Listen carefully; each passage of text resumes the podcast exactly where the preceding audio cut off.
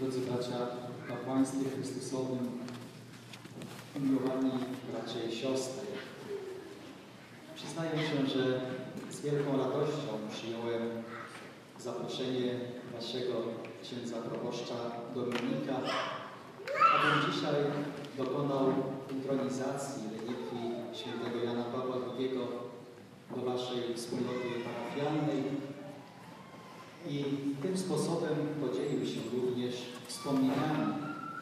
świętym Janie Pawle II, u boku którego miałem szczęście być przez ostatnich 9 lat życia jako jego drugi sekretarz. Gdybyśmy mieli zapytać,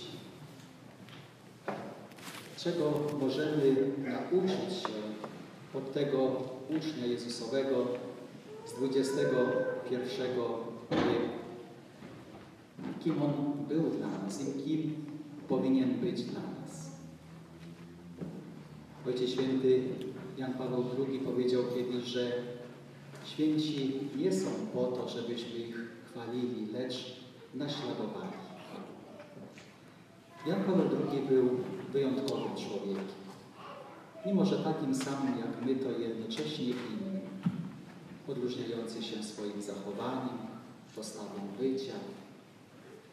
Stając przy nim odczuwało się pokój, miało się poczucie bezpieczeństwa, życzliwości. Skąd u niego tyle sił? Skąd u niego był ten szczególny charyzma?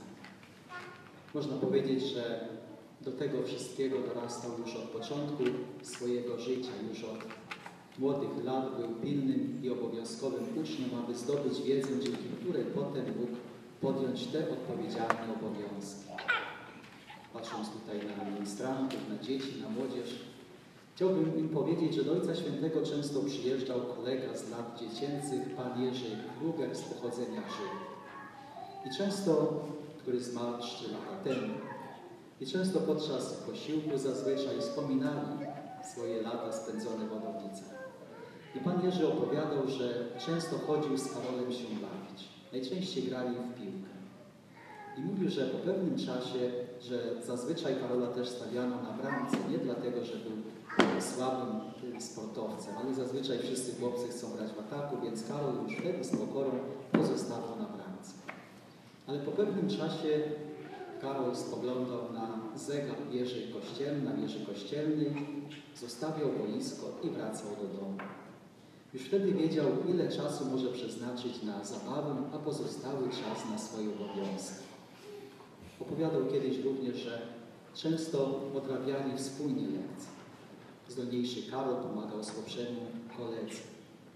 I mówił, że po każdym odrobionym przedmiocie Karol wychodził do drugiego pokoju. Zastanawiało go to, gdzie on idzie, czy coś się napić, czy zjeść, czy skorzystać z łazienki.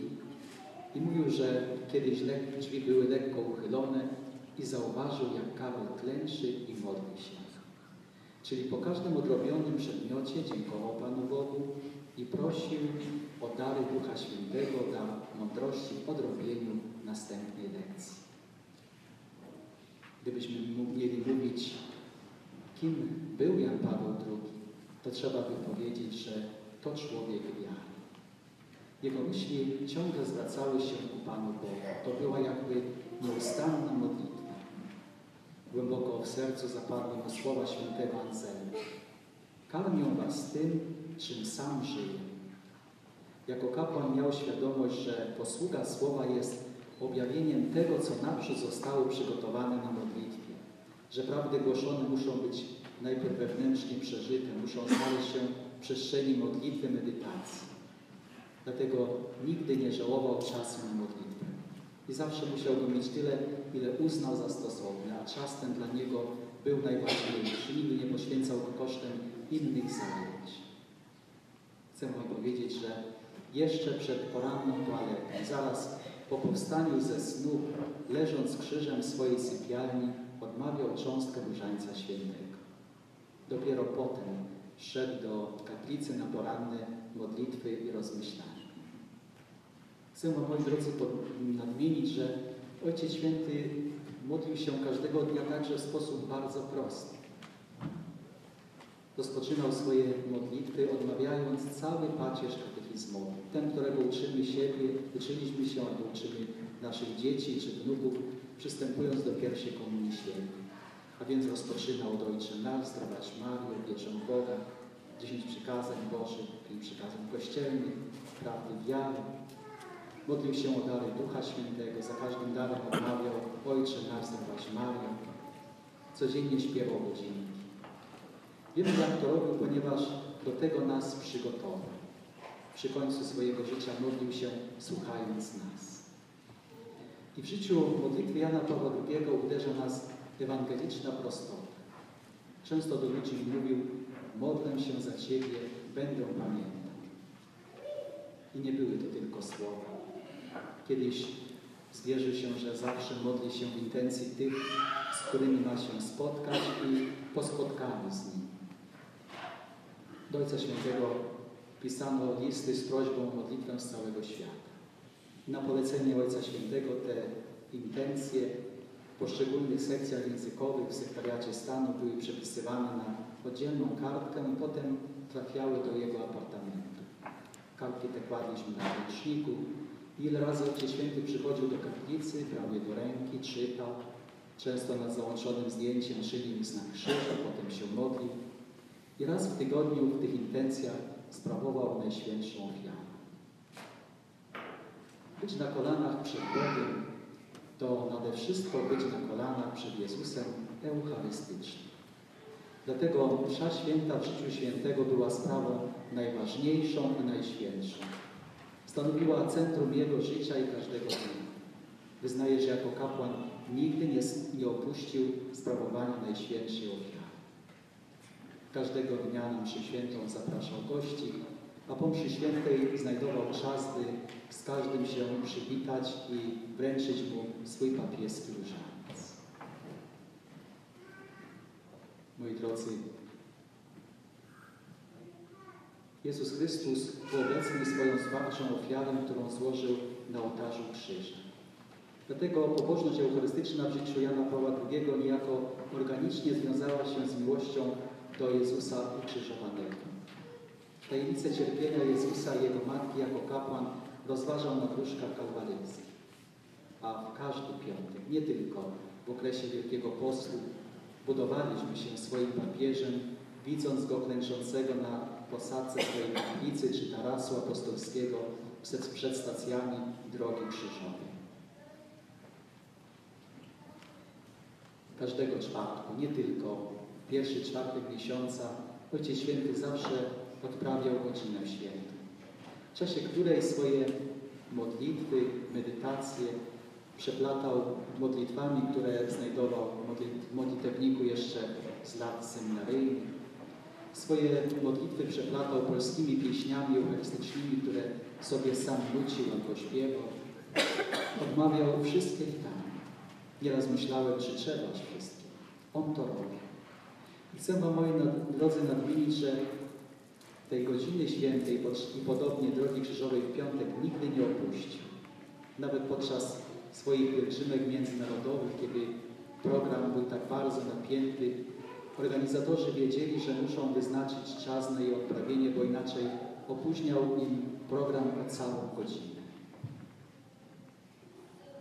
Wiemy, że trudności i cierpienia w życiu, których nie brakowało, nie załamywały go, ale umacniały w oddaniu się Bogu, w tym Jego totus tuus ego sum.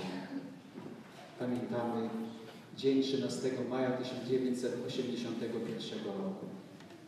Głos proroka naszych czasów miał być uciszony.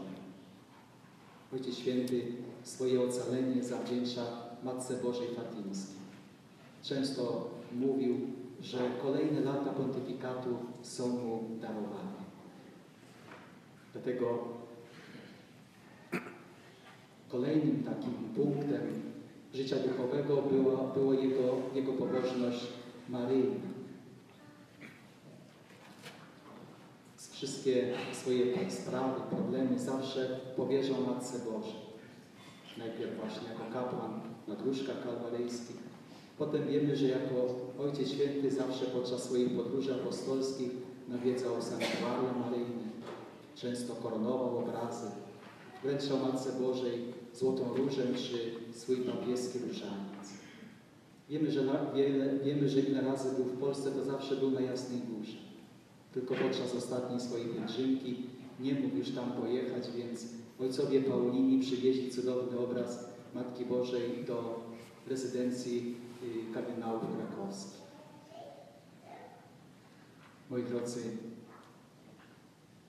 można powiedzieć, że Ojciec Święty trwał na kolanach przed Bogiem, żył Bogiem i dla Boga. Kto się z Nim zetknął, od razu mógł zauważyć Jego głębokie zjednoczenie z Bogiem. Kontakt z Nim zbliżał do Pana Boga. Człowiek został niejako wciągnięty w tajemnicę Bożej obecności.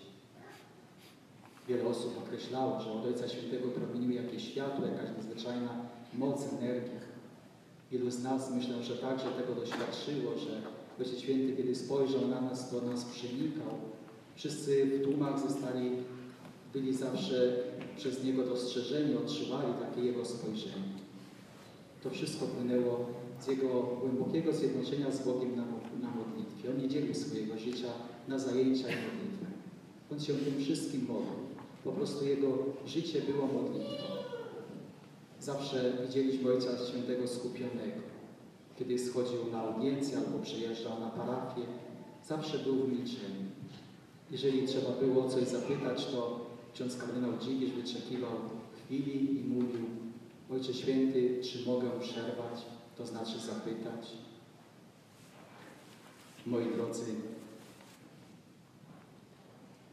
dotychczas mówiłem, że Ojciec Święty był człowiekiem modlitwy pokory. Ale chciałbym powiedzieć, że przede wszystkim był człowiekiem. Ciągle myślał o drugim człowieku, był o niego zatroskany. Stąd jego nauczanie o obronie życia, o godności, o wolności, o prawie do pracy, do sprawiedliwości. W jego nauczaniu zawsze szczególną troską otaczał dzieci, młodzież, osoby starsze, cierpiące.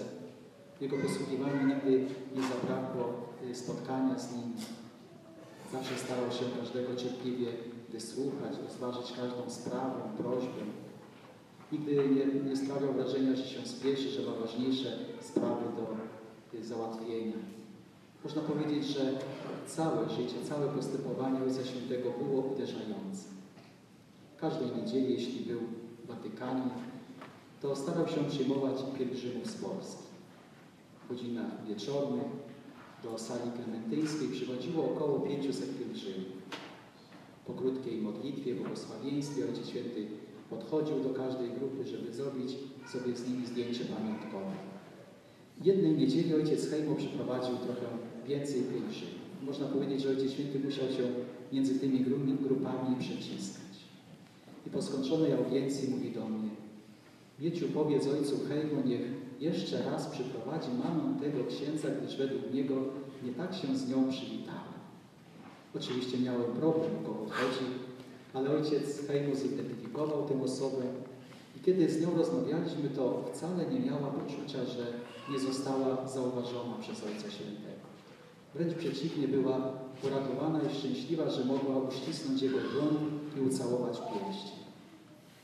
Uderzyła mnie wtedy bardzo uwaga i wrażliwość Ojca Świętego na to, co robi. Że nie jest to tylko powierzchowne, ale w każdym spotkaniu jest dialog z człowiekiem. Moi drodzy, jakże cieszą się nasze serca z tego, że świat nie zapomniał o Janie Pawle II. Po jego kanonizacji wiele osób prosi o relikwie, prosi o modlitwę przy jego ołtarzu. Powiedziałbym, że Ojciec Święty jest nadal żywy. Tyle, że w nas. Myślimy o Nim pragnieniem być, bycia takim samym, jak był On, nasz Ojciec Święty.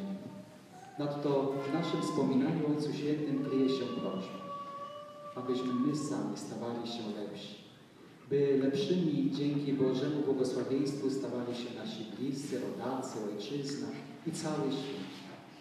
Aby wszystko stawało się lepsze dzięki działającej w nas łaski Bożej. Naśladujmy więc Ojca Świętego, bo przecież na własne oczy jeszcze mogliśmy widzieć, na czym polega krążenie do świętości.